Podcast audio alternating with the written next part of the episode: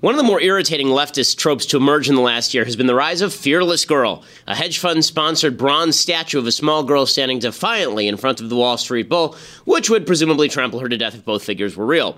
Now, Democratic politician after Democratic politician has come forward to pay homage to this bronze calf. First, it was New York Mayor Bill de Blasio, who criticized Wall Street, the same Wall Street that erected the annoyingly stupid icon. Now, it's Senator Elizabeth Warren, who took a break from writing shrimp recipes for Native American cookbooks to demonstrate that she too cares about metal effigies erected by disproportionately male investment firms.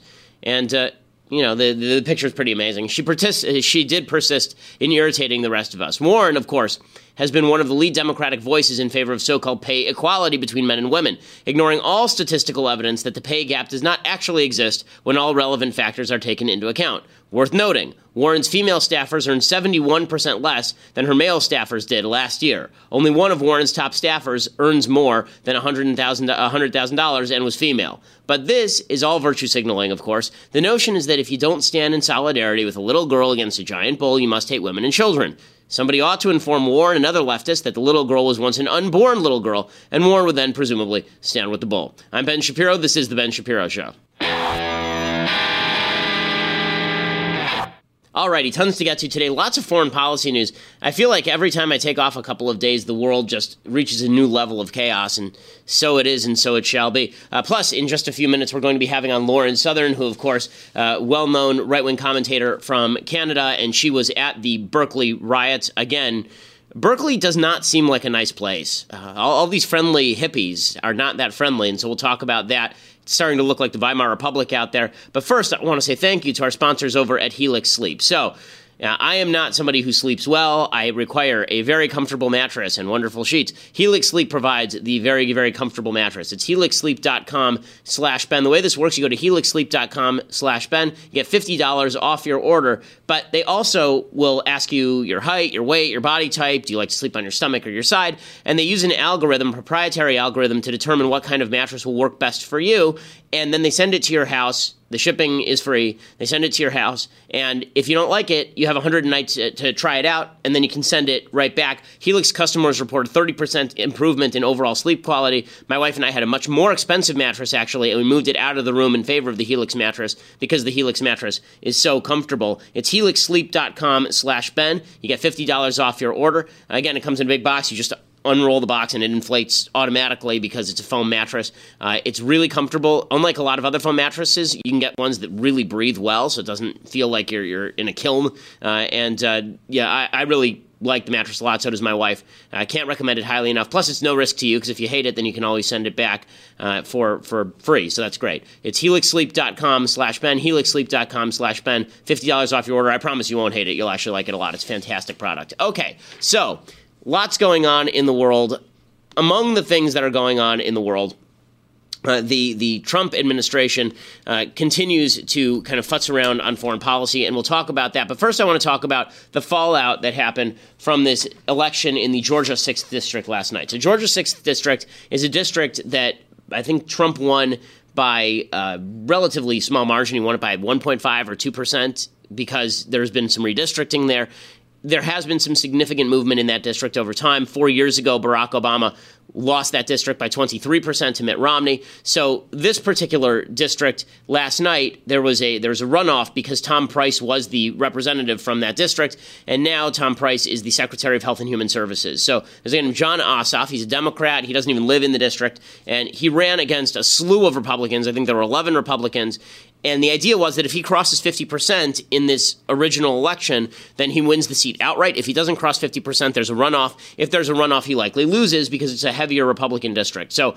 Democrats poured a crapload of money into this district. They poured $8.3 million into this local special election, trying to demonstrate that they were going to fight back against the Trump administration, and that was a giant fail. So the candidate, Jon Ossoff, won about the same percentage in the district as Hillary Clinton won in the district. He came up just short. One of the reasons he came up just short is because he doesn't actually live in the district, and that came out a couple of days before the actual election. Now, that's not illegal, but obviously, most people who vote for their congressperson like to know the person actually lives where they where they represent. Here was Ossoff yesterday trying to explain why he doesn't live in the home district. Well, I grew up in this district. I grew up in this community. It's my home. My family is still there. I'm a mile and a half down the street to support Alicia while she finishes medical school. Um, it's something I've been very transparent about. In fact, I'm proud to be supporting her career. And as soon as she finishes her medical training, I'll be 10 minutes back up the road into the district where I grew up. Okay, so that explanation did not really do a lot for him. Uh, he's not going to win the general election in all likelihood because, again, now all the Republican votes are going to consolidate. He won, I think, 46%, 47% of the vote last night. Uh, all, all, of that, all that Republican support is going to now ra- rally around uh, a woman I actually know pretty well, Karen Handel, uh, who used to be an executive at uh, at Komen for the Cure, the the anti cancer institute. She has been the Georgia Secretary of State before. She ran unsuccessfully for governor in the past. really nice lady, very very quality politician. She's not somebody who gets enthusiasm up high, but she will do the work that she needs to do, and she'll probably win. That's why Ossoff yesterday, after he did not win outright, he was out there touting it as a victory for the ages. Uh, the the entire Democratic Party is now trying to overstate how big a victory this was for them because he didn't win. So now they're trying to say that he uh, that he just blew it out of the water, and this is just what's to come under Trump. That the Democrats are going to win back the House. Here is Ossoff overstating his case. There is no doubt that this is already a victory for the ages. Thermopylae or what? I mean, victory for the ages. Not, let's not overstate the case, dude. You couldn't win an election in which there were a combined, looks like, less than 200,000 votes. I'm going to go with that's not a victory for the ages, especially if you don't end up with the congressional seats most of the people who talk about moral victories are losers. If you're talking about moral victory, it's because you didn't win. So th- there are some troubling signs for Republicans here. The, the, most troubling sign for Republicans in the Georgia 6th, to be accurate, is that the Democratic turnout was down from the general election cycle, but it wasn't down nearly as much as it was down among Republicans. So if you look at the Georgia 6th or the Kansas 4th, Kansas 4th district uh, was another case where there was a their special election. Republicans won that one too, but the Democratic turnout was down 25% from the Hillary election in this district in the special election. The Republican turnout was down 51% from the last election cycle in this election. So, in other words, twice as many Republicans as Democrats by percentage dropped out of this election cycle. Uh, and that's not going to bode well for midterms because obviously Democrats are going to be more geared up for all of this. It's a little early to say that this just demonstrates that, that Trump is not hurting people down ballot. In fact, the the number of candidates who ran in this Georgia 6th district, the people who are more closely tied with Trump, there is a heavy correlation between being closely tied with Trump and not doing particularly well in this election cycle. But it's not clear what's going to happen in 2018 based on this. Democrats raised an enormous amount of money, as I said. They, they, they put forward a huge, huge amount of cash in this election, and they still weren't able to get this guy over the top you know, it's going to be a good Democratic year, but is it going to be a good enough Democratic year to put them over the top? I don't know that that's the case. And the, the media, in search of some sort of victory, are, of course, overstating this dramatically. Don Lemon uh, at CNN, he says that Jon Ossoff, you just saw him, Jon Ossoff. He looks like. He looks like the, the guy from Ferris Bueller, who's not Ferris Bueller, the guy who drives his dad's Porsche out the window. Don Lemon says he sounds like Obama. Uh, so that was Jon Ossoff in a uh, very tight race down in Atlanta. He's uh, projecting that's going to be a runoff. Am I the only one who said he sounded like Barack Obama. No? Did that sound like Barack Obama? Yes, he did. he did. Universally, he said yes. I guess, you know, he figured it worked for him. Yes, we can, Jon Ossoff. yes, we can. Everybody on CNN celebratory after not getting what they want here it is amazing that uh, that he raised that much money. And again, he raised that much money, and it still didn't help him. That that looks a lot like what happened with Hillary Clinton, who raised an enormous amount of money, and it didn't help her against Trump. But there are some warning signs for Republicans, and Republicans would be wise to pay attention to those warning signs. Now, meanwhile, over the weekend, I didn't have a chance to discuss it, obviously, because it was Passover. Um, but over the weekend, there was this riot that, that occurred in Berkeley. Basically, there was a pro Trump rally in Berkeley. The only reason to have a pro Trump rally in Berkeley is to stick it to the left in Berkeley, obviously. And a bunch of anti Trump Antifa characters, these are the, the people who consider themselves anti fascist. There's nothing more fascist than showing up to an opposing rally and then wailing on people and beating the living crap out of them. It's actually pretty reminiscent of the Weimar Republic, where the Reds and the Browns were beating the living crap out of each other. Uh, and that actually led to the rise of a more dictatorial, authoritarian government. That's usually what happens. When there's chaos, people want more authority in order to tamp down on chaos because nobody wants to see this in their streets. Apparently, the cops were sitting by and doing nothing as all of this continued. Here's a little bit of the footage from what was happening uh, during this during this bloody battle, basically. I think you can see people beating each other with sticks. You can see that they're really going at each other, uh, really hitting each other, people punching each other, running in, duking it out. Uh, there are pictures of people who are super bloody. There are pe- pictures of people uh, who have been, you know, hit across the face. And it wasn't the Trump people who started this. It wasn't the Trump people who went there looking to fight it out with Antifa. It's a, you can always tell who the bad guys are. Now they're stomping on a guy. Look at this. It's disgusting. Hitting people with skateboards. Really, really horrifying. You can always tell who the bad guys are in these situations. The people who are who are wearing the masks are the bad guys. If you feel the need to wear a mask because you're afraid that people are going to pay attention to you, see who you are, and arrest you, then uh, you are part of the problem, not part of the solution. Uh, this was a, a free speech rally, so people were doing this in order to demonstrate that they would stand up against the Antifa the, Antifa group uh, and uh, and the Antifa people showed up and they were beating people. Uh, some one of the people there pulled not only a skateboard but then pulled a knife. Uh, apparently, somebody was stabbed. I mean, just egregious, egregious stuff. And where are the cops for all of this? Why are the cops allowing all of this stuff to go ahead? Uh, nobody knows. Why? Where? Where is the mayor? I mean, this is now the second time that this has happened in Berkeley in a relative span of months. Actually, it's the, the third time, if I remember correctly. There's a rally uh, that, that, that broke into violence here. There's one that broke into violence at, in Sacramento at the Capitol in California, and then there was, of course, the riot that broke out when Milo Yiannopoulos went to speak over there. Well, joining us on the program right now is Lauren Southern. Lauren Southern was there. She, of course, is well known on Twitter and on YouTube. Canadian conservative libertarian political commentator and provocateur. Uh, she's the author of the book Barbarians: How Baby Boomers, Immigrants, and Islam Screwed My Generation. You can follow her on Twitter at Lauren underscore Southern uh, or on YouTube as Lauren Southern. Uh, Lauren, thanks so much for joining the show. Appreciate it. Hi, Ben. Thanks for having me. So, Lauren, can you give me some details? Because I'm, I'm just seeing sort of the, the secondhand coverage. Obviously, you were there. So, what exactly went down? Yeah, for sure. Well, we were supposed to. Oh, every time there has been a pro Trump, pro free speech, right wing event in Berkeley, it has been shut down by militant leftists. And the people there are just so sick and tired of it. So they said, no more. We're not going to live in a world in Berkeley where we cannot have a certain political idea without fear of being physically injured. So they had an even bigger rally this time. And the police assured myself and the organizers that there would be an impressive presence there, that the left wouldn't be able to shut it down this time. Uh, but it was under one condition that the police would be there that everyone that went into this protected zone by the police disarmed, that we didn't have any sticks, any bear mace, any pepper spray. So all the Trump supporters went into this kind of uh, they put up a little mesh orange fence around an area where we were going to have the free speech event. Mm-hmm. And then Antifa showed up and started surrounding the place uh, around a bunch of disarmed people. But we were like, you know what, it's going to be fine. The cops are here. We're good. Then Antifa starts throwing M80s, little explosives and fireworks. And suddenly, boom, the cops were gone. They'd gotten stand down orders, and we were left in the center of this area surrounded by Antifa, totally disarmed. And things just turned into chaos it was fists flying everywhere. That's absolutely insane. And did, did you ever get an explanation from the police as to who actually ordered the stand down?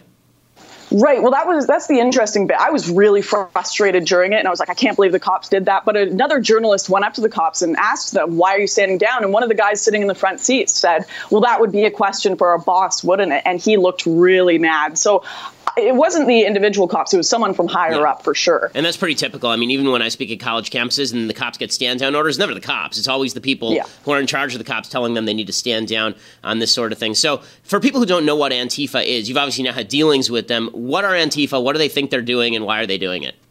They are the anti fascists. They actually come from a wing of the uh, German Communist Party, and they're a militant group that believe by any means possible anything that can remotely be perceived as uh, right wing, anything to the right of Marx basically, has to be shut down violently. And they use a tactic called black bloc where they cover all of their faces so that they can commit crimes because the cops can't know who did it.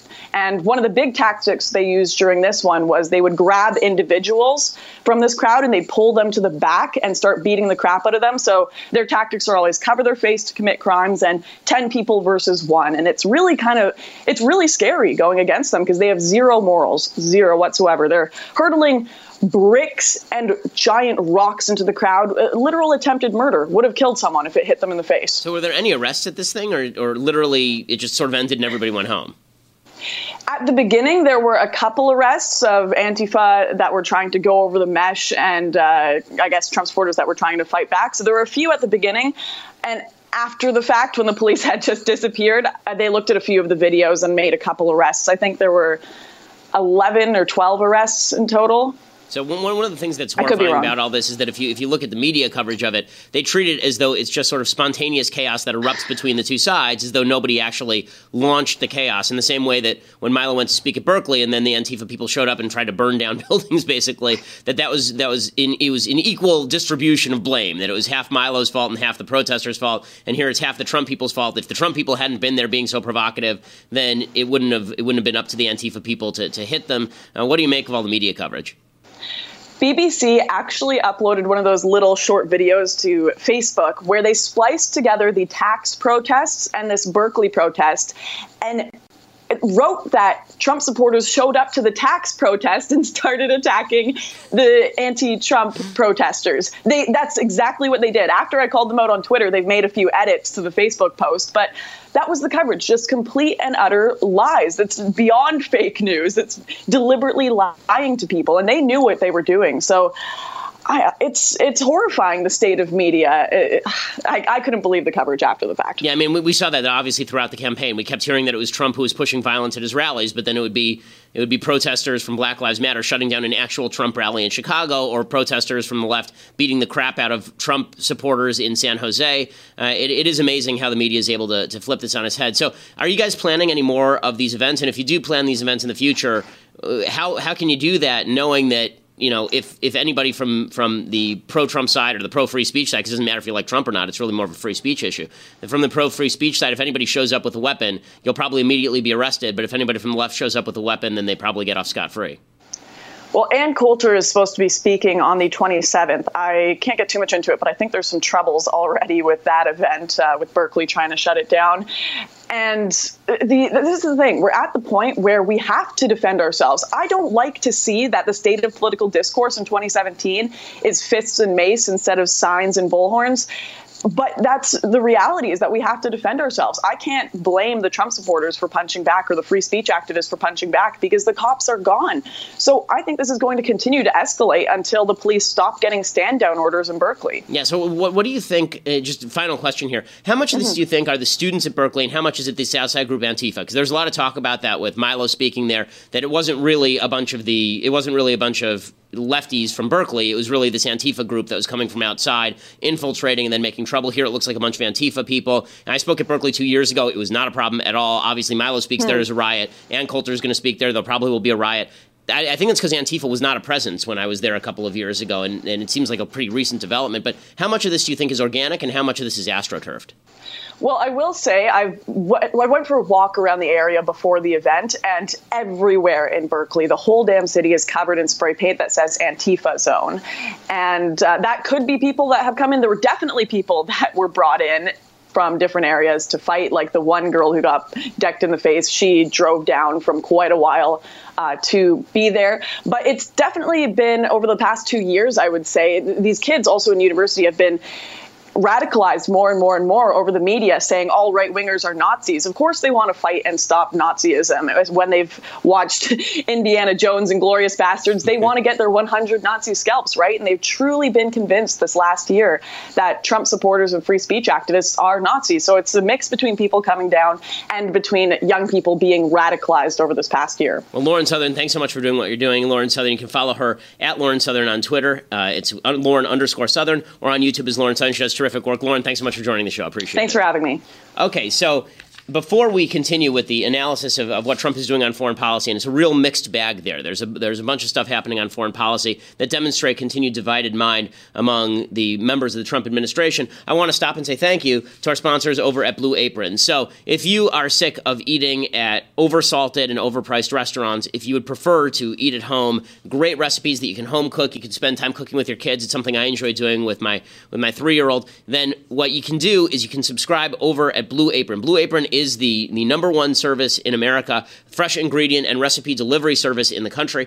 Uh, and they send you a new recipe every single day with all of the ingredients that are parceled out already for the meal. So you don't have to worry about measuring, you don't have to worry about you screwed up the recipe. It's all done for you. You just put it together in the pan and everything cooks in less than 45 minutes. It is less than $10 a day per person for a delicious meal. And uh, the Blue Apron families obviously cook a lot more than people who are not Blue Apron because it's a hassle to go shopping for all of the ingredients. I remember years ago, my wife suggested, wouldn't it be great if there was a service that did this for you? Now Blue Apron does do it for you. BlueApron.com slash Shapiro. And some of their featured upcoming meals, I mean, these are all like gourmet meals. You don't have to be a gourmet to cook them because they tell you exactly what to do. It's stuff like sweet and sour salmon with bok choy, carrot, and ginger fried rice, baby broccoli and fontina paninis with hard boiled egg and arugula salad, spinach and fresh mozzarella pizza with olives, bell peppers, and ricotta salata. If you don't like a recipe, they won't repeat it for you, and the recipes rotate all the time, so you don't have to get bored with your diet. You know, that's a issue in our house where you have the same thing every Tuesday night. And it's like, oh God, not casserole night again. You never have to deal with that again with BlueApron.com. Again, it's fresh, it's flexible, it's easy. If the ingredients are bad, they'll resend them to you, obviously, because they guarantee the freshness. Check out this week's menu. Get your first three meals free when you go to blueapron.com slash Shapiro, blueapron.com slash Shapiro. You will love how good it feels and tastes to create these incredible home cooked meals. They are first rate. Everybody in LA is now using blueapron.com. So blueapron.com slash Shapiro. Get those first three meals free. Try it out, and I promise you'll be addicted really, really quickly. Okay, so meanwhile, on foreign policy, there's a lot of chaos going on all over the world. And I want to take it kind of area by area because uh, there's a lot of lack of clarity out there on everything from North Korea to Turkey to Iran. So, big story of the day is that the Trump administration has now stated that Iran is abiding by its commitments under the uh, uh under the Obama nuclear deal. Uh, this is just a terrible move by the Trump administration. It is asinine to suggest that everything is hunky dory with regard to Iran, that Iran is doing everything that it can to abide by the nuclear deal. They obviously are not. There have been multiple reports that not only are they violating it with regard to attempting to buy certain types of uranium on the open market, but also they have been violating the nuclear deal by test firing ballistic missiles. They've been doing that repeatedly since November. And yet, this is from Rex Tillerson. He says the U.S. Department of State certified to U.S. House Speaker Paul Ryan today that Iran is compliant through April 18th with its commitments under the Joint Comprehensive Plan of Action. However, the Secretary also raised concerns about Iran's role as a state sponsor of terrorism and alerted Congress to an effort directed by the President to evaluate whether continuing to lift sanctions would be in U.S. national security interests. They're trying to split the baby, saying everything is hunky dory under the deal. The easiest thing to do would be to say they're not complying with the deal, therefore, the sanctions are back on the table. They immediately immediately snap back, and we're done here. This deal is a crap deal. There's no reason why we should be involved this way. But I think there's a split inside the Trump administration. They don't want to start some sort of firefight politically with Iran. They are obviously divided on what to do about Iran because Iran is sponsoring Assad and they're divided about what to do about Assad. They're not sure that Iran is is not a solidifying influence in Iraq. This is always my fear about Trumpian foreign policy is that it's just so vague and and so all over the place that it opens the door to the continued growth of evil regimes like Iran. But that's not the only problem with Trump foreign policy that's cropped up this week. I want to talk, want to talk about Turkey and North Korea, but we'll do that if you go and subscribe. Go to, over to dailywire.com, become a subscriber to the podcast. $8 a month gets you a subscription to dailywire.com. You get the rest of the show live. You get to be part of the mailbag, which we'll be doing on Friday this week. You get you get Klavan's show live. Uh, you also get right now a free copy of the Arroyo fictional film set on the southern border. Plus, we have lots of goodies coming up and we're going to be giving discounts on a bunch of new products that are coming up from the long awaited Shapiro store, which will happen. DailyWire.com. Go over there and check it out. For an annual subscriber, you get that, that copy of the Arroyo DVD. Uh, it is a great service, it's a great movie, uh, and you're going to want to be part of the Daily Wire team. So go over to DailyWire.com, become a subscriber. Otherwise, go over to iTunes or SoundCloud later and become a subscriber. And if you do become a subscriber, make sure to leave a review at iTunes. That always helps in the iTunes rankings, where we are, as always, the top rated conservative podcast in the United States.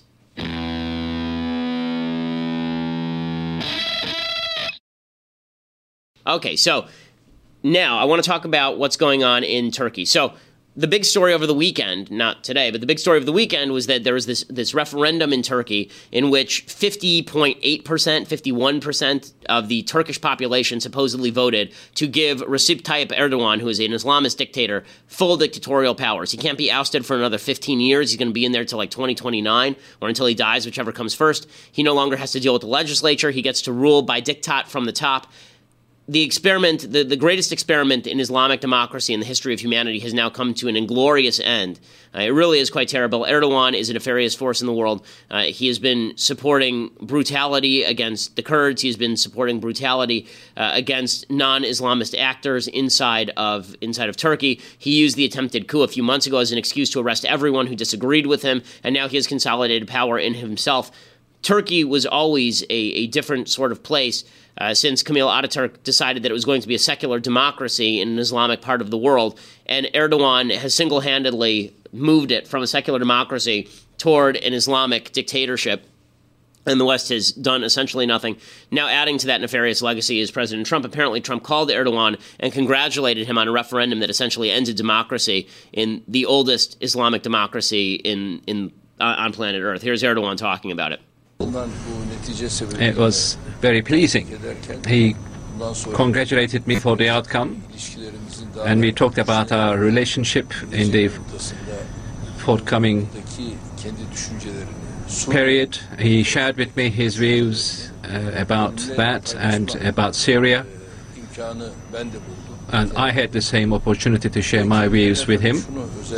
And I said to him, especially uh, on the matter of seeing each other, I said, now the election is over, it, more than rather than uh, having to do it over the phone, it would be better to have a face-to-face meeting and to uh, take ahead, take forward our relationship and matters about Syria, and we agree that we will have that meeting in due course. So now Trump apparently is going to have some sort of meeting with Erdogan congratulated him. Erdogan is a really nasty force in, in Turkey. So Trump supposedly is supporting Erdogan because he thinks that Erdogan is going to fight ISIS. Erdogan has not been doing particularly a lot to fight ISIS um, because Turkey is is not in favor of Assad. Turkey doesn't like Assad. Turkey sees Assad as a threat, uh, and they see ISIS in some ways as less of a threat uh, than they see than they see the Syrian government. It's it's it's all a mess over there, and Erdogan adds to that mess. This is a bad move by the Trump administration. Uh, it would have been much better. I mean, it's really unfortunate the coup failed a couple uh, a few months back. That would have been much better for the country if there had been a secular government in place. Now Turkey is a member of NATO. What happens when an Islamist country like Turkey decides that they're going to go to war with a, with a non-aggressive Kurdish population, or let's say that there's an attack on Turkey uh, by some sort of rebel group that doesn't like living under an Islamist dictatorship, under the NATO Charter, we are required to protect NATO members from foreign threat. So what if it's a what it's a foreign government that's sponsoring that threat? It creates all sorts of horrible scenarios in the mind. Uh, just bad news there. So bad on Iran, bad on Turkey. So that's bad on foreign policy on that stuff uh, this week. And then on North Korea, we've sort of seen some mixed signals on North Korea. So, on the one hand, President Trump's language about North Korea has been quite militant. Here's what Trump had to say about North Korea yesterday. I had a, a, quick moment to ask the president what his message was for North Korea uh, and that uh, communist country's dictator, uh, Kim Jong un, and here's what the president had to say. Any message for North Korea, sir? Kim Jong un? Gotta behave. Mr. President, do you think North Korea can be resolved peacefully, sir? What are your thoughts on Kim Jong Un? Probably it can. So you heard the president there right. will say that. He's saying, he's saying to the fat boy Kim Jong Un uh, that he needs to behave. And then Mike Pence says something similar. He says, We're going to ensure security in the region. We're going to stop their development of nuclear and uh, thermonuclear and, and, and ballistic missile capacity. There are estimates that North Korea could have a missile ready that could hit the continental U.S., Seattle, by 2020, which is going to be on your watch. I mean, is that weighing on you? And is that a deadline that you all have in mind? I know the President of the United States has no higher priority than the safety and security of the American people. Uh, the presence of U.S. forces uh, here in South Korea, our long-standing commitment to the Asian Pacific, uh, and ensuring the security of the continental United States will remain the priority of this administration. But look, we want to be clear. Our our our hope, uh, and frankly, our prayer, is that by marshaling uh, the the resources of nations across the Asian Pacific, not just South Korea and Japan, other allies, and China, to bring renewed pressure to bear, will achieve our goal of a nuclear free Korean peninsula. But the people in North Korea should, should make no mistake that the United States of America and our allies will see to the security of this region and see to the security of the people of our country. Okay, so you know th- there was a mixed signal that was sent last week because Trump said that we had sent the USS Carl Vinson, which is an aircraft carrier, into the Sea of Japan in order to sort of threaten the, the North Koreans. That apparently never happened. Instead, it went to do an exercise with the Australian Navy. It sailed in the opposite direction, so there are some people in South Korea who are very upset about that. North Korea is an intractable problem, and there is a danger. Uh, you know, the easy solution is to say, okay, let, let China take care of it. And that's sort of what the Trump administration is doing. We'll pressure them, they'll take care of it. China has no interest in getting rid of the Kim regime in North Korea, nor do they have an interest in disarming the Kim regime because the only reason the Kim regime continues to be in place is because they have a nuclear weapon. Now, this isn't on Trump. Okay, the fact is that this has been an intractable situation since 2006 when North Korea actually tested its first nuclear bomb, and it really more is on Bill Clinton. I think one of the great ironies here is that there's a ridiculous tweet that came out from Ben Rhodes, who's the national security advisor under Obama, in which he said that the Iran nuclear deal is great. Is, is the North Korea situation is great evidence that the Iran nuclear deal would have been great in North Korea. Okay, you know how ignorant you have to be to say this. The North Korea nuclear deal that was cut by the Clinton administration in 1994 was the direct corollary to the Iran nuclear deal that we currently cut. In fact, here was Bill Clinton in 1994 talking specifically about how he had achieved the disarmament of North Korea for the foreseeable future. Before I take your questions, I'd like to say just a word about the framework with North Korea that Ambassador Gallucci signed this morning. This is a good deal for the United States. North Korea will freeze and then dismantle its nuclear program. South Korea and our other allies will be better protected. The entire world will be safer as we slow the spread of nuclear weapons. South Korea, with support from Japan and other nations, will bear most of the cost of providing North Korea with fuel to make up for the nuclear energy it is losing. And they will pay for an alternative power system for North Korea that will allow them to produce electricity while making it much harder for them to produce nuclear weapons. The United States and international inspectors will carefully monitor North Korea to make sure it keeps its commitments. Only as it does so will North Korea fully join the community of nations. And then Bill Clinton sent Madeleine Albright to give a signed basketball by Michael Jordan to Kim Jong Il. Seriously, that actually happened. So, you know, is that does that sound exactly like the Iran deal? It is precisely what the Iran deal is. We will help you develop your nuclear capacity so long as it's peaceful. We'll have weapons inspectors. Everything's going to be hunky dory. We've brought you into the family of nations. This is the stupidity of the Democrats thinking the Iran deal is going to go any different than the North Korea deal. And the Trump administration should take note and they should get out of this Iran deal as soon as possible because otherwise they're facilitating a significantly more dangerous situation than North Korea. North Korea is still answerable to South Korea, which could wipe them off the mat in a heartbeat. They're still answerable to China, which has no interest in actually starting a regional war. Uh, the, Iran is answerable to nobody. They're a rogue state, and once they have nuclear weapons, they work with terrorist groups. So it just demonstrates that the Trump administration should do something in the places where they can do something. As far as what they can do with North Korea right now, there is a danger in delegating this to the Chinese. We should be applying significantly more pressure to the Chinese than we currently are. If there is any tool in our arsenal to apply pressure to the Chinese to oust the Kim regime and replace it with even a, a just as dictatorial, uh, awful regime that, that does not develop nuclear weapons but is more rational, uh, that would be a step in the right direction. The reason it's intractable is because there are two, 20,000 uh, artillery pieces that are now aimed at Seoul South Korea. There are 15 million people living in and around the area of Seoul. Uh, if the United States or South Korea were to launch a preemptive strike on North Korea or a retaliatory strike, uh, there is every possibility that Kim because he needs to do this in order to maintain his regime, would immediately fire into Seoul, killing an enormous number of people, even if even if the West then wiped North Korea off the map. And you assume that China, which wants to establish its buffer zone, would then get involved in a war. So if World War III gets started in this way, that is because that's a legacy of Bill Clinton and a Western world that failed to act when they had the opportunity to act. They should not make the same mistake with regard to Iran, but it seems like they are going to. Meanwhile, President Trump is back on the stump. This is where he likes to be. He was speaking in Wisconsin, trying to shore up that base again, uh, and he's talking about economics. And his shtick on economics continues to be flawed. This is the big problem with, with Trump. Again, it's a lot of good and it's a lot of bad, and they're both wrapped up in one big package. And I'm trying to call it like I see it in terms of when he's doing good and when he's doing bad. You know, at a time when Turkey is is threatening the integrity of NATO, at a time when Vladimir Putin is threatening NATO from the outside Trump going to Wisconsin and still whining about NATO just seems like not a particularly smart move, but that's exactly what he's doing. And you know where he is? He's with NATO. And so he has a good excuse. And I said, Ron, make sure these countries start paying their bills a little bit more. You know, they're way, way behind, Ron. We have to do, I'm going to talk to you about that, Ron. But Paul, you're over with NATO, get them to pay their bills. I think that, and Ron, you have to work on that too. And Scott, you're right here in Wisconsin. You don't have to bother. We'll keep you right here.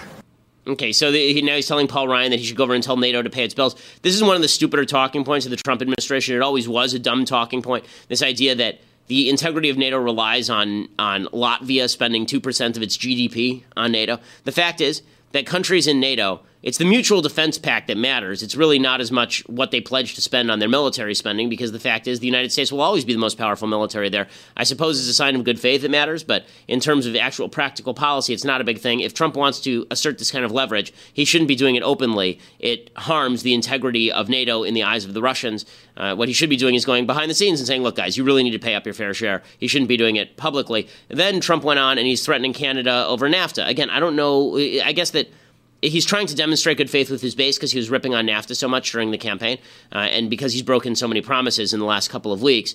Uh, but this is still we're sort of getting the worst of Trump in terms of policy. Uh, a little bit this week. We're getting the, the isolationist bent in policy a little bit more than we were in the last couple of weeks, and we're getting the and we're getting the big government anti-free trade stuff from Trump on domestic policy this week. Uh, none of it is is particularly encouraging. Here's Trump threatening Canada over NAFTA.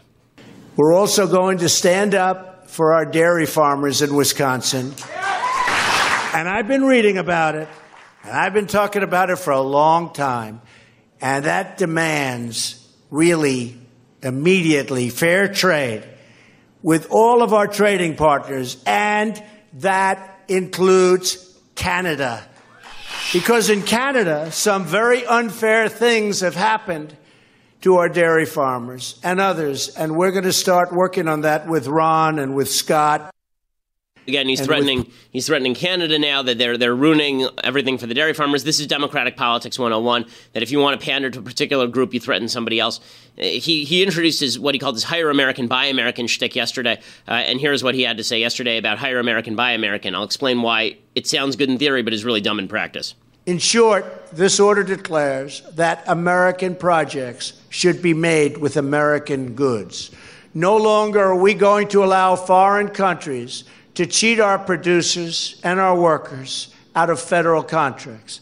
Everyone in my administration will be expected to enforce every last Buy American provision on behalf of the American worker. And we are going to investigate every single trade deal that undermines these provisions. Secondly, we are going to enforce the hire American rules that are designed to protect jobs and wages of workers in the United States. We believe jobs must be offered to American workers first. Does that make sense? No, actually, it doesn't make sense. And there are a couple reasons it doesn't make sense. So, first of all, his buy American shtick, not with my dime, you don't. Okay, if you can get a cheaper product that is better from a foreign producer to make a pipeline, for example, the Keystone XL pipeline, then why should I have to pay more in order to subsidize a particular industry in which I have no interest? All you're doing is you're going to have to raise my taxes or raise borrowing in order to spend. I mean, that's just that's, that's foolishness. If U.S. companies want to compete, let them compete. As far as this idea that we are going to shut down H-1B visas, this is something that Trump and Jeff Sessions have been hot on for a long time. Ann Coulter too. Uh, you, you, can go back and look. I did an, I did an hour long interview with Ann Coulter for C-SPAN on on her book on immigration, Adios America, and this was a point of differentiation. I agree with a lot of her book, but her but when it comes to the idea that we're supposed to shut out high tech workers who are coming in with a job job. They're not coming in to take advantage of welfare. They're coming in to produce and pay taxes in the United States at the same rates as Americans, and they're coming in to do that with a job already guaranteed and for a lower price.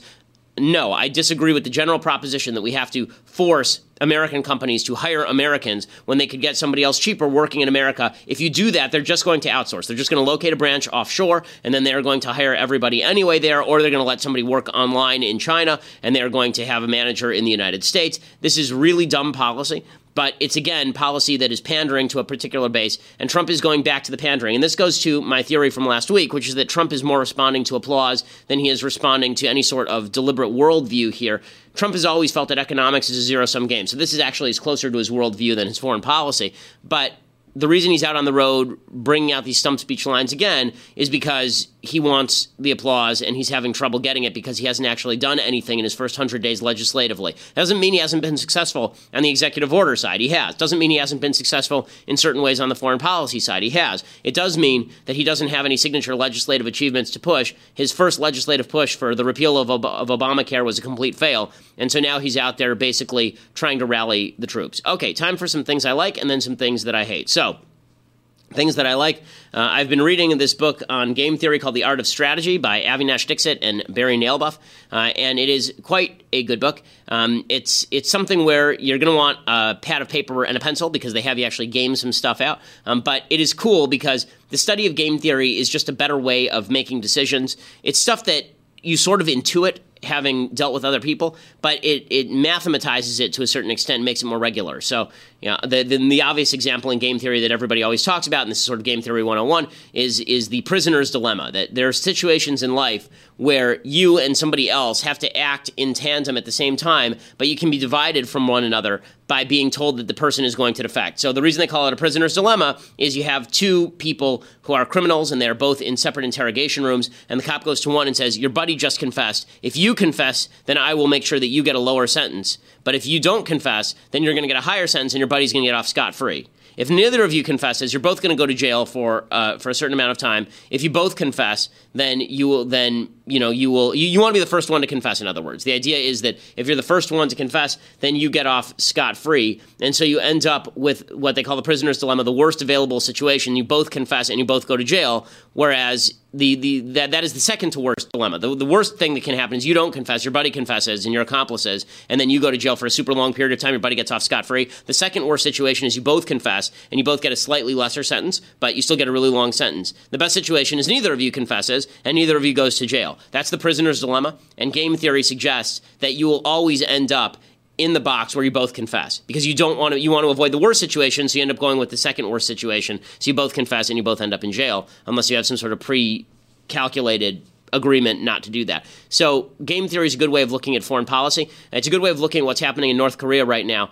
Yeah, I have a I have a, a off the wall kooky theory about North Korea's launch. They tried to launch a, a ballistic missile uh, over the weekend and it blew up on the tarmac. Basically, uh, the the my theory is that, and this is admittedly off the wall, evidenceless theory, is that China and North Korea deliberately decided that they were going to essentially self sabotage. There was a lot of talk about the United States doing it, but it is quite possible that. Look, it's not in Kim's interest right now to draw actual military fire from the United States because it undermines him. It's also not in his interest to back down and not fire anything. So it's possible that the best possible solution for him is to demonstrate willingness to fire something, but it fails so the United States doesn't have to hit him. And that, that actually is a possibility you know, maybe that's conspiratorial, maybe it's not, uh, but it's uh, but it's worth considering. In any case, that doesn't have that much to do with the book, except that it just goes to motivation of how people act in political scenarios, and uh, and the book is is. Uh, very readable. So, The Art of Strategy, A Game Theorist's Guide to Success in Business and Life. Good book. Okay. Other things. Okay, time for um, some things that I hate. Let's do it. So, in the last couple of days, there was a shooting in Fresno. Three people were killed. It was a black guy who did the shootings, and he killed uh, three white people. Apparently, his name was Corey Allen, uh, Kori Ali Muhammad, so a member of the Religion of Peace. He targeted his victims, they say, solely because they were white, even though when he was arrested, he said Allahu Akbar. So Fresno Police Chief Jerry Dyer said this was solely based on race. It had nothing to do with terrorism, in spite of the statement he made. First of all, I'd like to point out that if a white person shot black people and it was solely based on race, they would call it terrorism. When there was a similar situation with Dylann Storm Roof shooting up a bunch of black people and murdering them in a church, that was terrorism. Racial terrorism is still terrorism. It doesn't become not terrorism just because it's racial. But second of all, when you say Allahu Akbar, that should demonstrate that you may have some other motives here. So apparently, Muhammad walked up to a utility truck and shot a Pacific Gas and Electric Company employee sitting in the passenger seat. The worker, a 34 year old white man, died. He then shot another person and missed. He aimed at a third, killing a 37 year old on the sidewalk as he walked to the bag of groceries. The final victim, at 58, was gunned down in the parking lot of a charity building apparently he spared the lives of a couple of women who were in the car with a child. The women were Latina, so he uh, apparently on several occasions in his fa- in his Facebook had included the phrase Allahu Akbar, meaning God is is great in Arabic. What's amazing is the AP. Here's what the AP tweeted about this, and this is another one of the things I hate. The AP tweeted, "quote." Fresno police say suspect in triple slaying told them he hates white people, shouted, God is great before killings. Do you notice a problem with this particular blurb? He didn't shout, God is great. He shouted, Allahu Akbar. Okay, there is a difference. God is great. You might think that it was some, you know, crazy person who likes Jesus who decided to shoot people. God is great is not the same thing as Allahu Akbar. First of all, there's significant doubt as to whether Allah is in fact the same as the Judeo Christian God. That is a really questionable assertion uh, based on religious practice. But for a media outlet to say that, it's like translating if someone had said Christ is king and then shot a bunch of people, and then they had said, and then they, they translated that to God is great so that they wouldn't implicate Christians, or translated it to Allahu Akbar in the Arabic press that would be asinine. It's just as asinine here. AP retracted it and then reissued it later, like a day later as well. They should have. Um, okay, so we will be back here tomorrow. There will be a lot more to talk about, uh, and uh, we are also having on another person who's at this uh, Berkeley uh, at this Berkeley um, firefight. Basically, um, remind me, Emily, what is what is this person's name? His name is Kyle Chapman. Kyle Chapman. He's also known as Based Stick. Uh, Based Stickman. Okay, so I've heard of him. So he so he'll be coming on tomorrow to give us the update. He was part of the actual fighting, uh, and so we'll talk to him about how that went and what his plans are for the future here. Uh, also, we're going to be doing a Reddit AMA in just a couple of hours here, so you want to head over to Reddit at noon, and we'll be uh, parting it up. If you have any specific questions, check it out. I'm Ben Shapiro. This is the Ben Shapiro Show.